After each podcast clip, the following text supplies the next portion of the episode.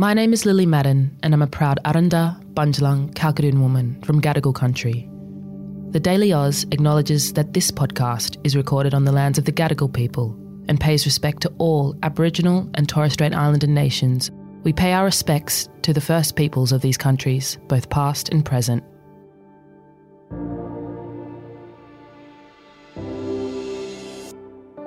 Good morning and welcome to this special episode of The Daily Oz. It's Friday the thirteenth of October. I'm Zara and there's just one day to go before Australia will vote on an Indigenous voice to Parliament.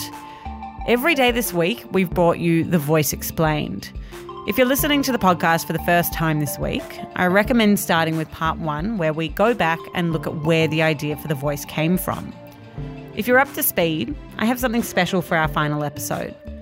Earlier this week, I was joined at a live event by two First Nations journalists, Carly Williams and Isabella Higgins. Hello. Good evening. Thank you so, so much to everybody for coming. I think that first and foremost, it is nights like this that really undercut the traditional stereotype that young people don't give a shit. And I think seeing everyone in this room who is eager to learn, eager to inform themselves is just credit to all of you. So thank you for coming. We are joined tonight by two exceptional journalists. Carly Williams is a Quandamooka woman and a journalist with the A B C's National Indigenous Affairs team. Prior to this, she was a senior editor at HuffPost Australia and she's worked at the Australian Associated Press and Pacific magazines. Isabella Higgins is a well-known journalist who you might have seen from bomb shelters in Ukraine this year because that is where she has spent much of the year as the National Indigenous Affairs Correspondent. She is now Australia's first Torres Strait Islander Europe correspondent working for A B C News. So we are just so glad to have these two exceptional journalists here today, so please make them welcome.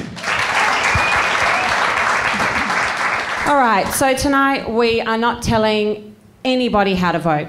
We are just sharing a bit of the information that these two journalists have amassed over their careers and their personal lives. So there are some Q R codes uh, that you can scan if you want to ask some questions. We do have quite a few coming through. So what type of people will be in The Voice giving advice? What sort of advice will they be giving? Who wants to answer that one? Oh, We've it's a million dollar question, that one. Yeah. Who's going to be elected? We don't know who exactly. Uh, we know that they will, if we are believing these design principles and that's what it looks like, it will be representatives from all the different states and territories, remote and regional people. Two from Torres Strait and then one person to represent Torres Strait Islander mob on the mainland. This is from that report, the blueprint. This is how it could work. That's all we've got to go on. And the Indigenous Affairs Minister did say she would give it a few key priorities, which was housing, education and employment. The remit of it, it's not clear. Carly, you had an example. Yeah, Tony McAvoy, who's an Indigenous barrister, he uses this example quite a bit. And he says, OK, so say the Parliament is looking at superannuation and access to superannuation and potentially lowering the age that people can access their super. Well, if the Voice to Parliament advisory body was up, they could say, oh, well, you know, this is something that's been on our mob's mind forever because Indigenous people have our life expect, like uh, my life expectancy is eight years lower than a non-Indigenous woman. So Tony McAvoy says the Voice could advise executive government and the Parliament and say, well, while we're changing this age or while we're trying to get this bill over the line, let's take into account that Aboriginal and Torres Strait Islander people hardly get to enjoy their super at all because they die before they retire. So why don't we lower the, you know, they should be fifty-five or they should be fifty-eight. And, you know, that, that's just an example. But then there could be, you know, other issues that they advise on that don't affect the rest of the population. I think that question, though, like if this gets up and we vote yes, these will be the conversations we're having as a nation and they won't be answered immediately. Like th- this will play out over months and years as this model is legislated and as it gets up, if it were to be voted yes. I'll just read out another question, which is certainly something that people have asked the Daily Oz a lot, which is that there are M Ps, there is a minister who are Indigenous people themselves, and some of the questions that emerge are, are those people not providing a voice in Parliament. So can you explain why a voice might be different to, for example, a standard Member of Parliament being elected while also being Indigenous? One of the biggest differences is most of our M Ps come from a political party that often binds them to a position. They're also there to represent the views of their electorate. It would be quite different to, say, someone who is independently elected just to speak for their community. They're not bound to any of those party politics principles.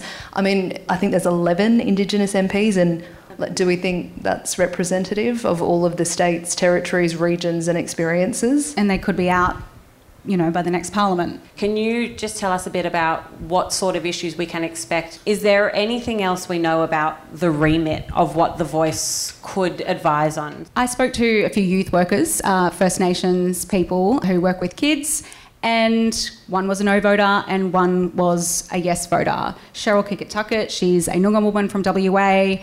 Uh, she runs basketball programs, after-school programs to keep Aboriginal kids engaged and busy. She's been doing this for a long time. She's got data that shows that it works, but she says, my investment bursts uh, every six months. Sometimes we'll get twelve months, sometimes we'll get two years, and it's like, whoa, party. But every single six months or to twelve months, she has to reapply for these grants just to keep the lights on, even though she is doing great things with Indigenous youth. So she says, if we have a voice, it will make my job a lot easier, and we can funnel the investments to places where it's working, and that should be good for every Australian taxpayer, because she is funneling up to, you know, her local voice representative who's talking. I think we should say as well that that is a hypothetical of how some people would like the voice to operate. But these are all hypotheticals at this point. And then Ian Brown from the Gomeroi Nation uh, in northwest New South Wales, up in Moree, he said, well, it's just advice. Grassroots organisations have been advising governments for decades, and do they listen? A lot of the time, no. Uh, so he is, he's like, I think we need localised state-based treaties first. He didn't want a voice. So that's two people who work with youth with two different arguments. Isabella, can you just talk us through, because when we asked people for their questions ahead of this event, quite a few that came through were about treaty and whether it passes or it doesn't pass, what does that mean for a potential treaty? So we're definitely not voting on a treaty, and it's not clear how a yes vote would progress to a treaty. Some say if a yes vote got up and you had a voice to Parliament, they would advise a federal government on how to make a treaty. But voting yes doesn't mean that treaty happens. Treaty processes are happening all around the country. There's a number of states that are already working with First Nations people to make a treaty. It's about recognition of who the First Peoples were, and then it's about formally agreeing to how you share sovereignty, how you share power, how you share land, which is why it is very important to Aboriginal and Torres Strait Islander people as the First Peoples of this land. But there is nothing to say that a yes vote would necessarily propel Australia towards a treaty. You know, every state, I believe, other than New South Wales, is already on track for, for a treaty. And New South Wales is having some yeah. talks as well. But no, it's not a clear and linear path. If we look at the Uluru Statement from the Heart that came out of that historic convention, they talk about a process of voice, treaty, truth. So putting in place a voice to Parliament, then considering what treaties look like, and also pursuing a truth-telling process. So it's an ambition of the architects of the Uluru Statement from the Heart, but voting yes doesn't necessarily kickstart something. But the treaty discussion's been around about as long as the constitutional recognition debate's been around. I mean, people might know the iconic song from... At your parents' backyard barbecue. I'm yeah. We've all had the karaoke to that song. But, you know, still a banger. It's yeah. a banger. um, I'm just reading out some more of the questions. It feels strange that as a non-First Nations person, I have a right to decide on the rights of First Nations people. Is the referendum a fair process for this? And while answering this, I would love one of you to just explain the process of a referendum, what is needed for a referendum to pass, because three quarters of this room, if not all of them, have not voted in a referendum before. six point seven um, million Australians. Anyone under the age of forty-two has not voted in a referendum. We've got a lot to learn, and quickly. So there's been forty-four referendums in Australia. Our constitution was made in nineteen oh one. I don't know if anyone in this room has actually seen the Australian constitution. It's down in Canberra. You can't put light Day on trip. It. You can't touch it. It's actually, like, it's fancier and a bit cooler than you realise. It's actually the yeah. the eighty-one. As if we've all, all just been thinking about how fancy. Yeah, it, yeah. It's got, but it has. It's got yeah. like little dangly things. Font. Yeah. yeah, Queen Victoria signed it. Um, so yeah, it was made in nineteen oh one, and it's not easy to physically interact with it, but it's not easy to change it either. So forty-four times a government has said to Australia, should we do this? Only eight times they were successful. The most successful was in nineteen sixty-seven, which was asking Australians to vote on whether Aboriginal and Torres Strait Islander people should be included in the official population count. So it's not like this is the first time that every other Australian has got a say on the lives of Aboriginal and Torres Strait Islander people. For a referendum to be successful, you need the majority of Australians to vote for it, but you also need the majority of the states. So you need at least four of the six states to have a majority support for it. And that was created as sort of a protection for the smaller states, so that it wasn't just the really populous states that controlled and ruled constitutional reforms. But going back to that Uluru Convention in twenty seventeen, and this is coming up a lot because, you know, a lot of my non-Indigenous family and friends say, oh, well, you know, I heard some Indigenous people don't want this. And at that historic twenty seventeen Uluru Convention, there was seven people who walked out, and, you know, the two hundred fifty odd back in the room wanted the sequence of reforms to be voice, treaty, truth. But this small group of people didn't want that, and that was Lydia Thorpe, she was there, Fred Hooper, who you might see talking on T V. Fred Hooper wanted truth-telling to come first, and for him, that looks like King Charles coming out here and apologising to First Nations people for, you know, colonisation. Yeah. Which is interesting too. I mean, there's figures out there that only one in six Australians regularly have contact with an Aboriginal or Torres Strait Islander person. And it's, it is really uncomfortable for First Nations people through the course of this debate to have your identity debated, to have, like, your friends ask you really uncomfortable questions. I mean, I've got really close family and friends who were racially harassed when they were casting their vote and said to me, this is the first time I've heard some of these racial slurs since I was in primary school. So it is really uncomfortable. It's a really tough time. I mean, some people might remember from the same-sex marriage postal survey, again, it's having people's identities, their lives, the way they choose to live as fodder for national debate. It's it's not fun. Yeah, keep in mind there's um, Indigenous, black, queer people who have gone through this twice in their lifetime now, so check on those mates. So somebody has asked, to give weight to impartiality, what would each of you say is one negative side of voting yes? And I might just reframe that. Can we perhaps go into some of those arguments around the no vote perhaps a bit more um, and in more depth, and what you've heard in local communities about why people might be voting no? Reasons I've heard for voting no from some mob is they want treaty first, it's not as inclusive as they'd like it to be. Those are worthy, reasonable, factual reasons I've heard people mob voting. I don't really want to talk about some of the other reasons I've heard people voting no. And can you add anything else on that, Isabella, on perhaps what some of the people you've been speaking to who might be voting no, where they're coming from, what their views on the matter might be? I mean, I think like the rest of the community, there was a period of education within the Indigenous community. I mean, we just said two hundred fifty delegates were at that historic convention. That means a whole lot of us weren't in the room.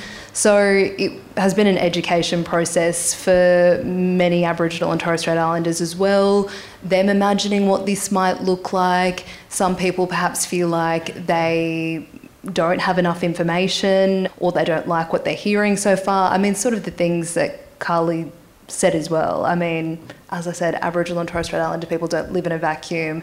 Their views aren't always so different to that of the general community in how they choose to vote yes or no, but I would just say the biggest difference I, I do see is that mistrust of government and authorities, I think, really influences some Aboriginal people to not trust this process and to not trust this model. There are some Aboriginal and Torres Strait Islander people who don't want to be in the Constitution at all. They don't want to be in what they would call the white man's document. That's yeah. a pretty strong view amongst some parts of the population, and because of their experience, that's how they've come to have those views.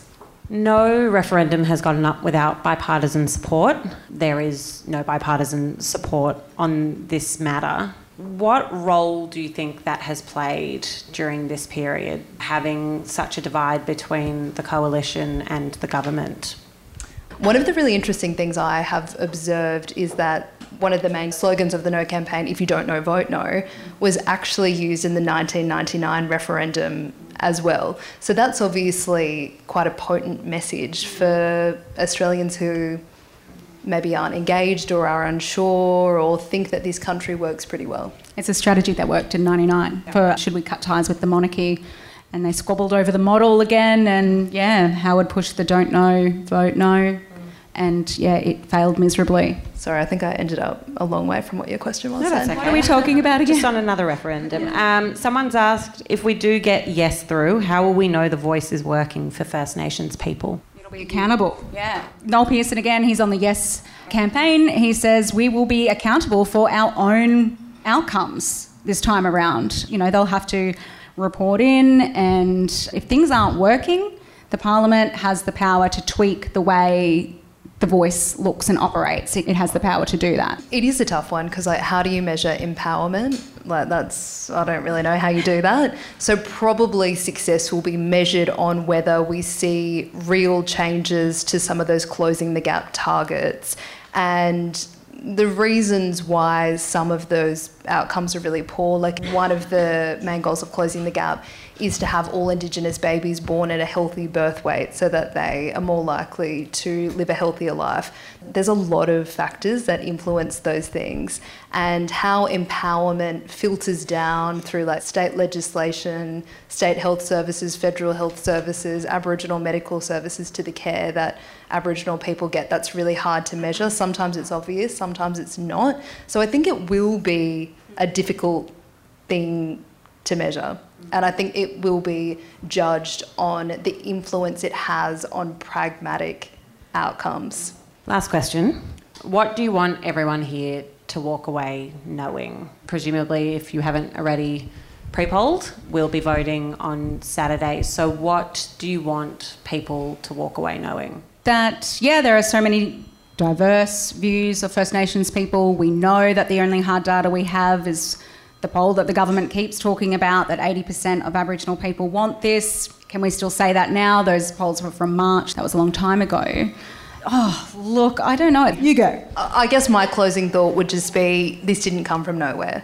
This has True. been decades in the making, years in the making, months in the making. Don't just look at the campaign as you've seen it over the last six weeks, over the last eighteen months. Remember, this came from somewhere a long time ago. Thank you both so much for giving up your time tonight. It's great to see you all here engaged. It's, yeah, I can't believe it. Truly, thank you for being a lovely audience. I was getting lots of reassuring smiles through all of that.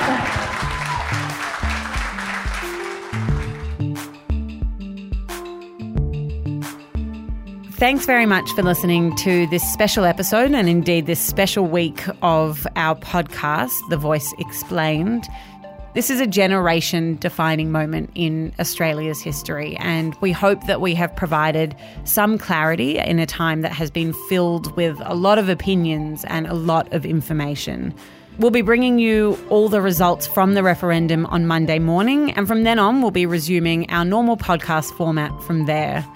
Just a note as we head into the weekend, it has been a really tough week in the news for a number of reasons, and you cannot notice the effect that it's having on your mental health at the time, but be really conscious about how you're consuming and where you're consuming that information from, and we'll be back again with you on Monday.